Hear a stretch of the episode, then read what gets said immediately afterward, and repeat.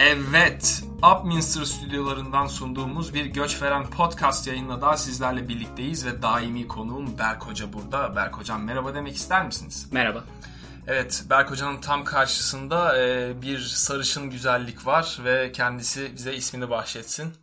Merhaba, Melis ben. Uhu, ilk kadın konuğumuz. Kadın konuk ama merhaba diyebilirsin demedim. Sadece adını sormuştum. Yine bir, e, haddini aşan bir konukla daha birlikteyiz. Evet. Geçen yayında da fark ettiğiniz gibi artık konuklu yayınlara başladık ve konuklarımıza Göç Veren Metre isimli bir teste tabi tutuyoruz ve onların ne kadar göç veren, ne kadar göçmen ya da ne kadar dünya vatandaşı olduğunu test ediyoruz. Bugün de deneyimiz e, Melis olacak. Melis, e, heyecanlı mısın? Evet. Bayağı ve gerildim şu anda. Ama sen bu e, Upminster stüdyolarının çok da yabancısı değilsin. Buralarda gezdiğin, görüldüğün söyleniyor. Upminster'a yabancı mısın? Değilim. E, nasıl bir alakan var? Ben Upminster'ın bir geliniyim. Buraya eş dolayısıyla geldiğim için ben kendimi Upminster'ın gelini olarak tanımlıyorum. Bu hani böyle gün yorganlar, basılmış bazlamalarla falan uçağa binen tiplerden birisi misin? Yoksa nasıl bir profildesin? Değilim. Normal valizimi aldım. Valizimi aldım derken tabii valizlerimi valiz aldım. Valiz dediğiniz çeyiz, öyle anladım ben. Çeyizim yoktu. Yani hmm. bu benim kanayan bir yara. Sonuçta hiç çeyizim olmadı. Sadece çeyiz olarak nitelendirdiğim bir kırmızı çaydanlıkla buraya geldim. Gerçekten bir şey söyleyeceğim, ne kadar poş bir dram. Evet. Yani... Evet. Başka hiçbir şeyim yoktu. Bir de gelinliğim. Bir de gelinliğim de demek isterdim ama onu da getirmedim. Hmm. Kaçarak evlenmiş olabilir misiniz? Biraz uzağa kaçmışsınız gibi anlıyorum ben. Evet, biraz uzak oldu ama kaçmadık. Severek hmm. evlendik. Niye? Ailelerimizin Kaçan... onayını aldık. Kaçanlar sevmeden mi evleniyor? Ama sözümü bitirmeme izin verseydin devamında söyleyecektim. Aa, dersimi verdi. Bir defa bu, yayın, bu yayında herkes herkesin sözünü kesebilir. Konuşmaların üst üste binmemesi için de diğeri susar yani. Hmm. Demek sonrasında susman gerekiyordu o sırada. Hayır işte sonrasında beni hadsizlikle suçlayabilirsin. Aa, öyle mi? Tamam peki. Evet. Devam edelim. En son edelim. Seviyordun. En son sevdiğim ailemin rızasını aldım. üç ee, sene önce Upminster'a göçtüm. Hmm, sevdiğinizde baş göz olup evet, anladım. Aynen. Ay, çok çok, çok e, kırsal, pastoral bir hikaye. Siz ne diyeceksiniz Berk Bey? Ee, nereden gelin olarak geldiniz? Ona göre ben kırsal ya da pastoral olmasına katılacağım. İzmir'den. İşte olmaz. Oradan kırsal ya da pastoral bir gelin çıkmaz. Neden? İzmir'den. Çünkü İzmir'de pastoral gelinlere e, çiğdem derler. Gerçekten. Çok gerçekten güldürmedi. çok çok hani çok kötü olduğu için çok komik olan kesilesi bir şaka gerçekten. Evet, bunu kesebilirsin, bana şantaj amaçlı kullanabilirsin. O zaman ben yayını hemen toparlayaraktan bizim Göç Veren Metre testimize doğru ilerliyorum. Evet, e, sana bir takım sorularımız olacak. Bunlara verdiğin cevaplar karşısında biz seni puanlayacağız. Ve vizenin yakılmasına bile sebep olabilecek bir puanlama bu. O yüzden hani göçmen çıkarsan büyük ihtimalle illegalsindir diye seni direkt İçişleri Bakanlığı'na şikayet edeceğiz. O yüzden tamam, dikkatli cevaplar vermeni istiyoruz. Buyurun. Ve sorguya çekiliyormuş gibi de aynı zamanda hissetmemeni istiyoruz. Ama bize biraz hikayenden bahsederek başlayabilirsin. Kaç yıldır buradasın? Buraya nasıl geldin? iki bin on yedi Nisan ayında gelmiştim. Oo, bir T C kimlik veren konuk daha. Güzel, çok detaylı girdik. Şahane. Detayları seviyoruz. Evet. Um... Sadece kaç yılı hesaplayamadığın için mi bizde ay değil? Yok, başka ne anlatabilirim diye düşünüyorum. Geldiğim zaman yani buraya farklı bir e, macera ile gelmiştim. Aslında evet evlendim tabii, ama aşk bir macera. Aklımda tabii ki ne yapacağım, nasıl, or, Türkiye'deki işimi, gücümü bıraktım, ailemi bıraktım söylemiyorum. En büyük endişem ne iş yapacağımla ilgiliydi. E, bu da benim bayağı e, uzun süre canımı sıktı, aklımı kurcaladı ve yoğun uğraşlar gerektirdi e, şu anda olduğum yere gelmem için.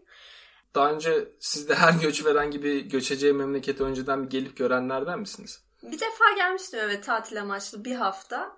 Ama orada da yani geleceğimi bilerek gelmedim.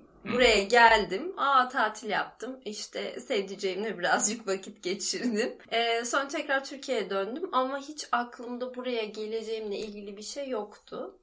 O yüzden önceden gelip hayır görmedim. Yalnız hiç bilmediğim bir yere. Arkadaşlarım kulağıma fısıldıyor. Siz şu an resmen yalan beyanatta bulunuyorsunuz ve bu bize bize e, durumumuzu etkileyebilir. Bana verilen bilgiye göre gayet üç ay aralıksız kaldığınız söyleniyor. Aa, onu unutmuşum ya. Ya, ya onu unutmuşum. Sen İçişleri Bakanlığı'na da öyle söylersin. Evet. Ya onu unutmuşum. üç ay aralıksız çünkü... kalmayı mı unuttunuz? Evet. üç ay mı kalmıştım? Hiç hatırlamıyorum. Şey olmaya da... Yo bir ay kaldım. üç ay kalmadım. Bakın biz de yakmayalım lütfen yine.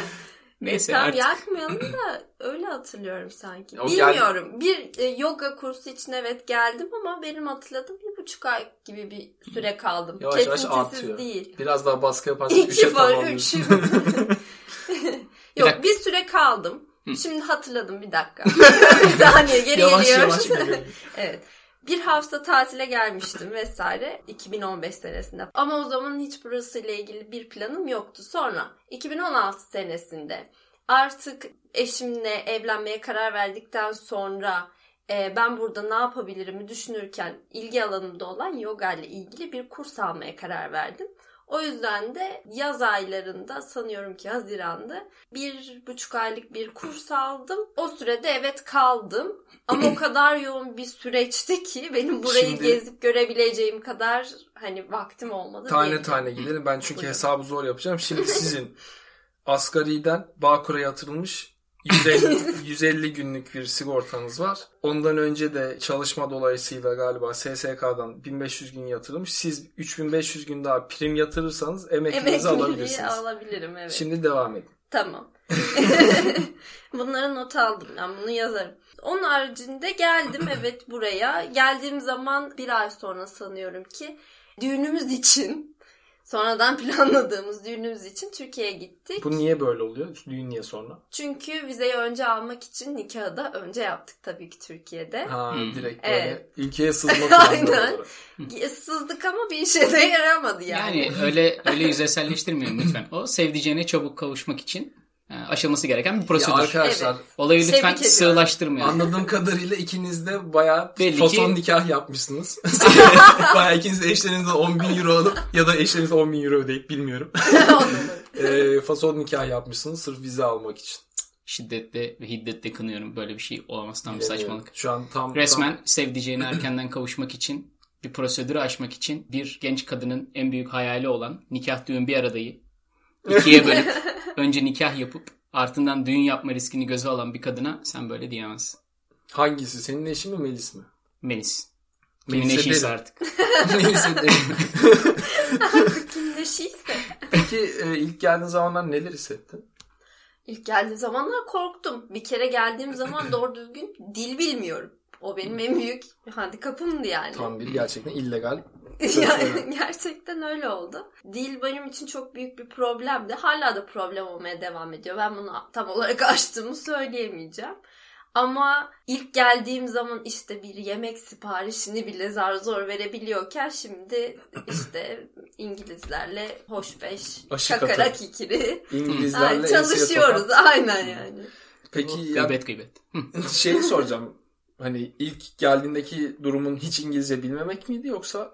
Yani hiç İngilizce bilmemek diyemem ama adımı söyleyebiliyordum, yaşımı söyleyebiliyordum. Yani derdimi anlatıyorum ama yani gerçekten de böyle derdimin yüzde beşlik kısmını falan anlatabiliyordum yani. Ki derdim de büyük diyorsun. Derdim de büyük yani.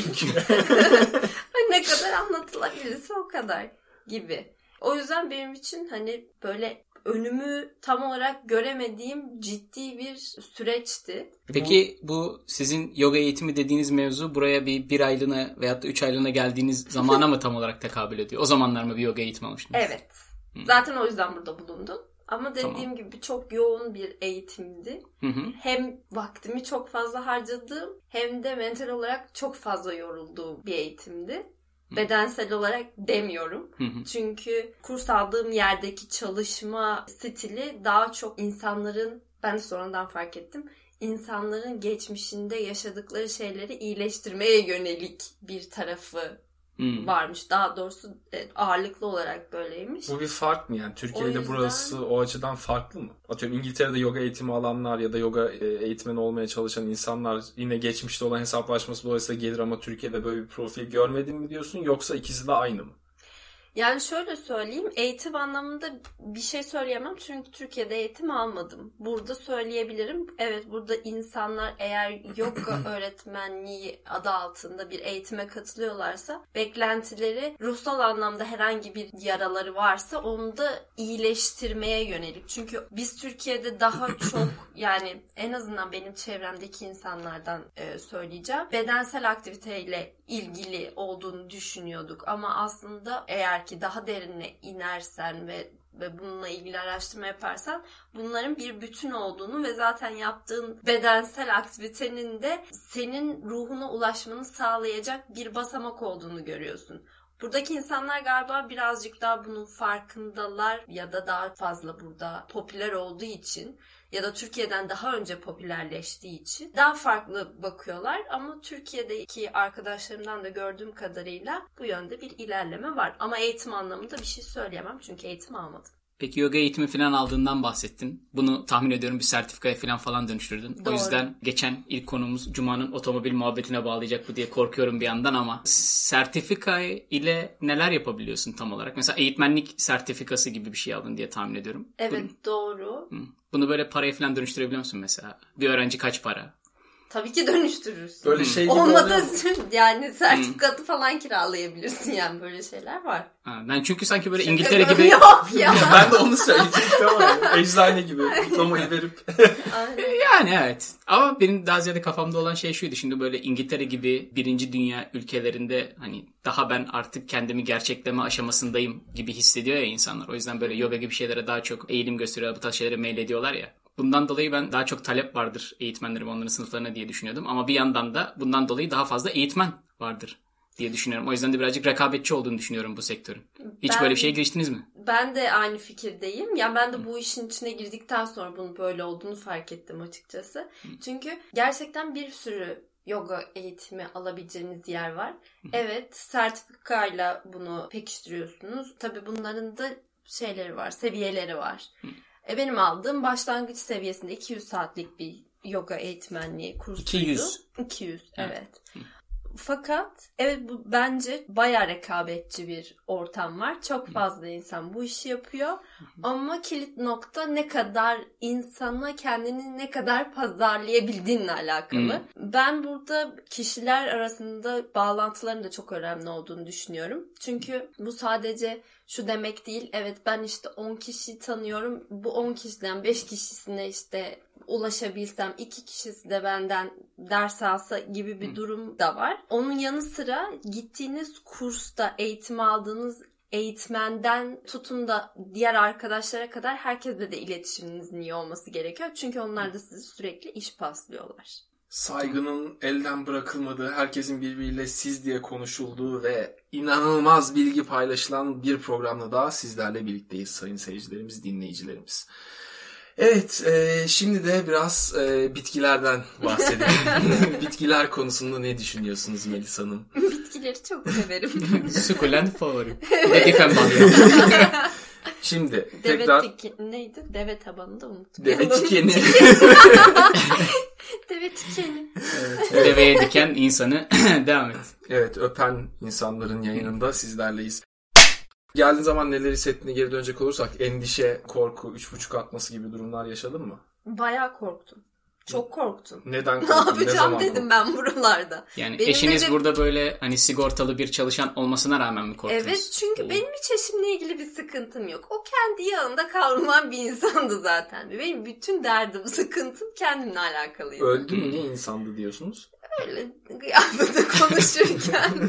Arkasından konuşmak gibi olmasın.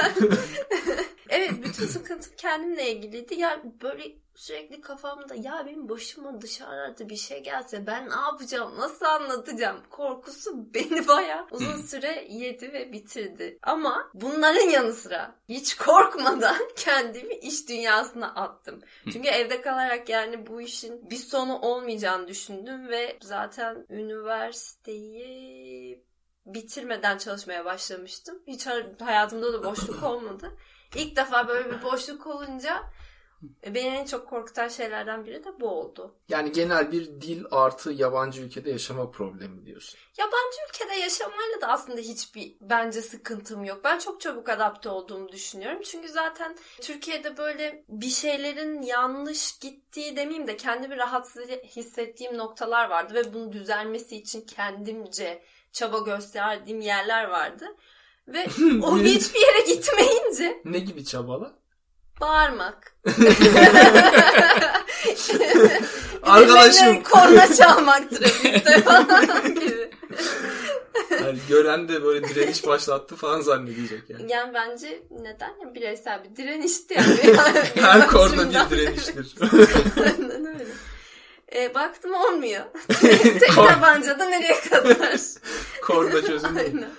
İşte böyle şeylerden canım sıkılınca, kendimi biraz daha ait hissetmemeye başlayınca burasının daha iyi gelebileceğini zaten biliyordum. Hakikaten de öyle oldu. O yüzden burada yaşamakla ilgili hiçbir sıkıntım yok. Tek bir derdim var, dil. Bazen diyorum ki buradaki insanların böyle olmasını çok seviyorum. İşte buraları çok seviyorum ama keşke Türkçe konuşsalar falan dediğim ya da ben, ben keşke böyle sular seller gibi İngilizce konuşsam dediğim.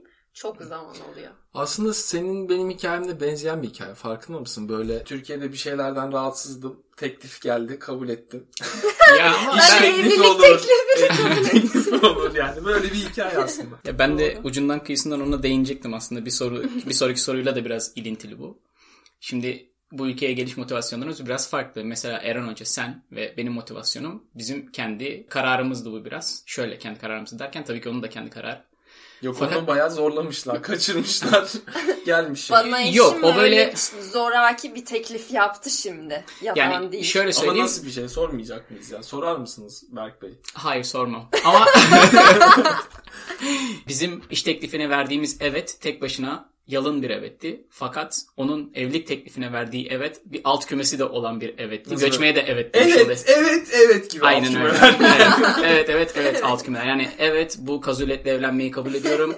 Evet bu kazulet İngiltere'de yaşadığı için İngiltere'ye göçmeyi de kabul ediyorum dediği için aslında onun içinde bulunduğu durum biraz daha farklı. O yüzden ben bizim içinde bulunduğumuz duygu durumundan ziyade onun beklentileriyle daha ilgiliyim aslına bakarsanız. O zaman buyurun yani, saf sizden. O zaman hayat standardı veyahut da iş hayatına dair beklentileriniz nelerdi buraya geldiğinizde? Hmm, çünkü duygu durumunuz sorayım. Farklıydı. Duygu durumu çok farklıydı. Yani gerçekten de insan... Yani o fırtınalar, ki, buhranlar yani. Öyle şeyler olduğunu düşünüyorum. Gerçekten öyle. Ve gelmeden önce ya da işte evlilik teklifine evet evet evet derken tabii bunları düşünmüyorsunuz. Evlilik teklifi neredeydi? Canterbury. Ha, o da İngiltere'de. Evet. Oho. Ve yani kaldığını hatırlamıyor bile İngiltere'de. Bir hafta gelmiştim. Hepsi bir arada çıktı. Yoga eğitimi, evlilik teklifi. Evlilik teklifi falan hep unutulmuş. Neyse. Unutmak istediği ee, anılar. Acayip kötü bunlar. Evet, hayatından sildiğim bir üç ay var. Orada da önemli şeyler olmuş evet. Aslında. Bir şey söyleyeceğim. Aşkı taze tutma konusunda faydası olduğunu düşünüyorum ben beynin bu işlerliğinin. Çok hoşuma gitti gerçekten. Ben de bazı şeyleri karımı unutturmaya karar verdim. Ama yani kocasını unutup başka erkekle birlikte olacak seviyede işte, bir unutma. Ama seviye... bir, daha, bir daha aşık olurum kocama. Ama hiç o seviyede unutmuyor. Onu, onu fark ettim ben. Başka azar koca. Azar azar, azar evet. Gerektiği kadar unutuyor. Yani mesela evet. Eşi hala aynı sürprizleri yapmasına rağmen tekrar tekrar Melis Hanım'ı mutlu edebilir. Öyle hissediyorum ben şu an. Çünkü unutuluyor. Melis Hanım'a sormak lazım. Düşündüm hayır. Evet, bazı şeyler unutulmuyor. Anladım. Tamam. Pardon. Böldüm ben. Evet. Yok, beklentileriniz nelerdi? Ve neler umduğunuzu buldunuz? Hmm, neydi? Geldiğim zaman aslında tabii ki insan içine az buçuk çıktığım için o eğitim sürecinde de aslında insanların birbirlerine olan davranışlarından, markete gittiğim zaman insanların gülüyor olmasından vesaire bunlardan büyük keyif duydum, mutluluk duydum. Böyle İngilizce'nde dalga geçip gülüyorlar değil mi? Konuşamıyor, konuşamıyor falan. Böyle bir şey soruyor, her şey evet diyen bir tip falan. Öyle bir şey olmadı. Güzeldi. Konuşamayınca "Aa, benim Türkçem senden daha kötü ama" falan diye, hani senin İngilizcenden daha kötü ama diye sürekli böyle şeylere maruz kaldım. Başka türlü bir aşağılama gibi. Yani evet. Hayır hayır, böyle şey, benim Türkçem sen seninkinden daha kötü, böyle senin Türkçen kötü. Daha kötü böyle gibi oldu. İngilizcen benim Türkçem seninkinden kötü. Kötüyen kuşum falan diye. Yok yani güzel, böyle beni kendimi iyi hissettirecek şeyler çok fazla söylediler sağ olsunlar. Hı. Yani söylemeyen de oldu ama mesela üç senedir burada yaşıyorum. Bir kez başıma geldi. O da bence kabul edilebilir bir durum. Yani çok ya başıma geldi dediğiniz şey. İngilizcenizle ilgili bir uyarı mı aldınız? Ne? E, evet bayağı İngilizcemle, İngilizcemle ilgili bir kadın. Yani sadece İngilizcemle ilgili değil, benim yabancı oluşumla ilgili hmm. bir sıkıntısı olduğu için böyle direkt olarak bana ırkçı bir e, çıkışta bulundu. Çıkışta Sözleri bulundu. Söyle ya, biz merak ediyoruz. Sözleri... Halk merak ediyor. Hatırlayayım. Halk heyecan istiyor. Ben o zamanlar yani kafede çünkü, çalışıyorum. Ya şunu hiçbir zaman unutmayın. Şimdi bizi dinleyen insanlardan bazıları da imkan, yani imkan derken sadece mali imkanlardan bahsetmiyorum. Hayat imkanı olarak da göçemediği için orada kalma motivasyonu arayan insanlar. Dolayısıyla o İngiltere'de çok büyük ırkçılık varmış falan gibi örneklemler de verirseniz o zaman o insanlara da hitap etmiş oluruz. Güzel. Dolayısıyla kötü anılarınızı da anlatın ki kalan evet. insanlar da mutlu olsunlar. Haklısınız. Sadece bir kez yaşadığım için onu anlatacağım ve ballandıra ballandıra anlatacağım. Böyle, böyle çok kötüymüş gibi. Böyle suratınıza sıcak toz falan. Ama gerçekten gibi. Çok kötüydü çünkü tuvalete gidip ağlamıştım. Hmm. Yani İlk benim... ırkçılığınız mıydı? İlk, Daha sonra ilk, ilk ırkçılığa maruz evet, kalışınız mıydı? Evet ilk defa başıma böyle bir şey geldi. Yani hmm. bu kadar... yani şöyle belki gün içerisinde ne, ne bileyim ırkçılık yapan insanlarla karşılaşıyoruzdur. Bir bakışları, bir, bir şey maruz kalıyoruzdur ama fark etmiyoruz diye düşünüyorum. Ama bu böyle direkt olarak bana söylenince ben o zamanlar hemen kısaca şöyle anlatayım anımı. Bir kafede çalışıyorum. İlk geldiğim sene işte İngilizcem toparlasın, hem kendime güvenim daha fazla gelsin diye kendimi bir kafeye attım. İngilizceye diyet yapan vücut muamelesi yaptım. Toplasın, bir toplasın şöyle bir kendine dirileşsin yani. Toplasın diye. E, iyi ki de gitmeyen başlamış bu kafede bence. Benim için çok büyük bir e, sıçrayış oldu. Ödeme yapmak istiyor müşteri. Kasadayım. Ve ödemesini de American Express'le yapmak istiyor. Ama biz bunu kabul etmiyoruz. Ve ben de diyorum ki biz bu kartı kabul edemiyoruz. Kadın da sorun çıkarttı ve ben onu ödemesini bu şekilde kartla almak istemediğimi söylediğimi düşündü. Ya da farklı bir şey düşündü ama ben de o zamanlarki İngilizcemle o kadar anlayabiliyorum. Şu an ne, tam olarak da ne dediğini hatırlamıyorum. Neyse ama ben o zaman kendimden o kadar eminim ki çünkü çok basit bir cümle söylüyorum. Yani bunun farklı sağından ya da solundan anlaşılacak bir kısmı yok. I ben... can't speak English. Bu yani. De- değil ama ben diyorum ki yani biz bu kartı kabul etmiyoruz. Neyse sonuçta kadın en son olarak ne dediğimi anladı ama biz böyle bir üç dakika falan kendisiyle mücadele ettik. Ve sonunda anladı. Bana dedi ki lütfen burada yaşıyorsan doğru düzgün İngilizce konuşmayı öğren de gel dedi. Wow. Bayan haklı ya. Ben de dedim ki hadi oradan yanındaki de İtalyan. Bu sizin ürününüz. Ben size başka bir servis yapmıyorum. Ve hemen tabii ki sağ olsun müdürüm hemen olaya da müdahale etti, geldi hani sıkıntı yaratmadan kadın daha fazla bana hemen şey terk etti dükkanı. Ondan sonra ben bir izin istedim, gittim biraz ağladım, deşarj oldum çünkü hayatımda ilk defa böyle bir şey başıma geliyor. Bir de yani zaten Türkiye'de işte belli bir yere gelmiş oluyorsun. Çok geldiğin bir yer yok ama kendine göre bir yerdesin ve oradan Aa, gelip... Beyaz yakasın Melis. Beyaz yakayım. Ben şey lattemi alırım Starbucks'tan. Ondan sonra giderim ofisime otururum. Gibi bir şeyden şimdi o kafede kahveyi servis eden kişi durumundayım. Kafam çok karışık. Yeni evlenmişim zaten. Üstüme üstüme geliyor. Kafam karışık. Yeni evlenmişim ne demek ya? Gerçekten kocası evleniyorsa durum fena. Evet.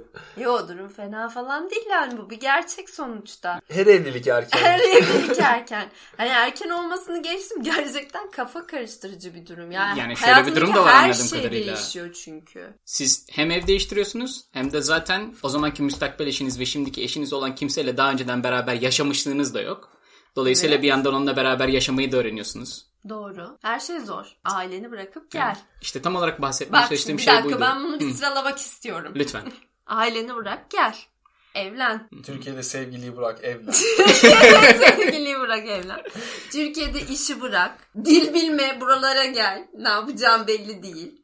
Ondan sonra kaçıncı sınıf vatandaşsın bilmiyorsun. Kendini konumlandıramıyorsun çünkü. Hani biraz İngilizce bilsen gene bir kendine diyeceksin ki o evet ben şöyle bunları yaparım falan. Öyle bir şey de yok. Çok fazla şey değişiyor. E buraya ilk geldiğim zaman arkadaş çevrem de çok kısıtlı. Zaten kimseyi tanımıyorum. Eşimin arkadaşlarından dolayı tanıdığım kişiler var. Onlarla yeni yeni diyaloglarımız gelişmeye başlamış.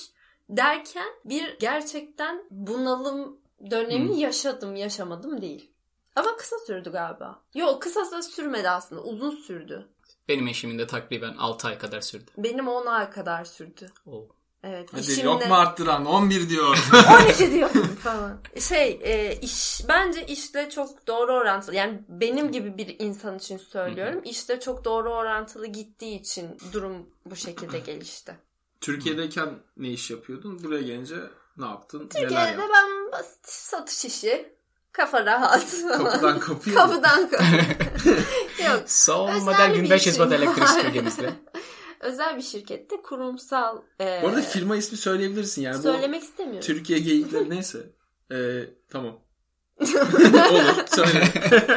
İstesem söylerdim çünkü. Ama istemiyorum. Kurumsal bir şirkette... Özel dolma kalem. Özel dolma kalem müdürüydüm. Dolma kalemdim falan. Neyse. e, böyle bizim o zamanki şeyde geçen... Nasıl diyeyim? Bir yer para falan ancak hemen koşuyorsun. Pozisyon adıyla söyleyeyim. Büyük müşteri yöneticisiydim. E, ama tabii ki yaptığın iş yani büyük bir müşteri yöneticisi var. Kocaman müşteri. O bir dakika. Siz büyük ben müşterim. De t- ben de onu düşünüyordum. O zaman kocaman ama. Mesela. hmm. Bu gerçek okay. Yani. Mesela, ölçek olarak kocamanlar. Büyük müşteriler departmanı diye bir yer var. Orada böyle belli elemanlar var. Onların da belli bir hiyerarşisi mi var? Ve daha da kötüsü küçük müşteriler diye ayrı bir departman var küçük mesela. Küçük müşteriler diye... Ben kısa bir insan olarak şu an gerçekten bu konu beni yormaya başladı. Anlamaya çalışıyorum. Çok küçük müşteriler biraz oynadı. Ama küçük müşteriler diye bir şey yok. Tabii ki yoktu. Her müşteri büyüktür. Her müşteri büyüktür. Her müşteri ve elin nimetimizdir. Müşterinin büyüklüğünü neye göre tanımlıyoruz? Portfolyosuna ee, göre mi? Şöyle çalışan sayısına göre, cirosuna göre. Şimdi herkes çıkartır masaya koyar. Bununki kaç kadar, doları var? Onunki o kadar yani. Evet. Kiminki evet. Daha fazlaysa o, o büyük müşteri. Büyük müşteri olur. Anladım. Ve burada da böyle geçer bunun adı. Sonuç olarak neyse belli bir çalışan sayısına ulaşmış işte ölçeği KOBİ'den büyük olan hmm. müşterilere satış aslında kurumsal satış yaptığım iş buydu. Aynı firmada dört buçuk sene çalıştım ve işin bir diğer kısmı diyeyim ya da artı kısmı benim için bırakması zor olan kısmı. Bu çalıştığım süre içerisinde neredeyse her sene terfi alarak yükseldim. Ee, ilk girdiğim zaman böyle telefonda satış gibi bir şeydi yani o derece hani e, sıfırdan başladım hani geldiğim yere. O yüzden benim için önemliydi. Çok da şey öğrendim. Güzel de oldu. İnsanları gerçekten insan ilişkilerini nasıl yönetebileceğime dair fazlasıyla bana katkısı olan bir dört buçuk sene oldu. Buradan Hı. çalışma arkadaşlarıma teşekkür ederim. Teşekkür Selim ediyorum. Bey'e selamlar. Selim Bey'e selamlar. Özellikle giriş paketini verdiği için teşekkür ederim. Anladım. Evet böyleydi. Bununla alakalardı. Ya peki bu İngiltere ile ilgili olarak beklentilerinde iyi bir şey hiç mi yoktu? Şu an krizler, işte ağlamak, kan, kavga, ihtiras bunları anlattın. Böyle daha ne bileyim aman şurası da çok güzel olur. Burasında da bilmem ne yaparım gibi beklentin yok muydu? Aslında öyle anlatmadım. Sadece tek yani anlatmadım derken aklımdaki o değildi eğer öyle anlattıysam da. Bu sadece benim hani kendi... Belki e, Türkiye'de de şişirilmiş özgüvenin patlama noktasıydı. Yani böyle içine doğru kaçtı bütün her şey burada. Ondan sonra tekrar bunu şişirmeye başladık falan. Işte. Yanlış anlamamışsın arkadaşlar. İngilizcesi implode. Var böyle bir kelime. İçe çöküş İçe gibi. İçe çöküş evet kesinlikle. Ve ben İngiltere'yi çok uzun süreden beri yani buraya taşıma planım olmadan önce her zaman böyle aa ben gitmeliyim. İngiltere'nin özelinde de Londra özelinde söylüyorum. Zaten İngiltere'de ikinci bir şehir söylesek. Bilmem ben falan. Ya bana karıştırmayın. e, gelmeyi görmeyi çok istiyordum. Hatta anneme falan artık en son şey diye yalvarıyordum. Ya ne olur beni altı aylık bari bir dil kursuna falan yollayın ya. altı ay olmaz üç ay yollayın ne olur falan diye. Şimdi bir ömürlük dil kursuna geldim. Şimdi dil kursuna gitmiyorum işte. Öyle şeyler oluyor. Neyse seviyorum. Gerçekten de seviyorum. yaşadığım çoğu andan mutluyum. O yüzden benim için çok özel bir yer. Ve herhalde İngiltere'den başka bir yerde de yaşamak istemem. Ve bununla beraber bu bölümün sonuna geldik. Şimdi... Aa, sosyal medya jingle'ı.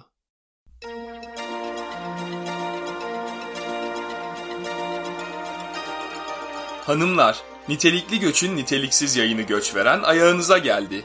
Bizlere Twitter, Instagram ve e-mail yoluyla ulaşabilir, dilek, istek ve şikayetlerinizi bildirebilirsiniz. Twitter adresimiz göçveren, vay vay vay vay. Instagram adresimiz göçverenpodcast Oo. Ve e-mail adresimiz göçverenpodcast at gmail dot com. Yeah. Bizlere ulaşın.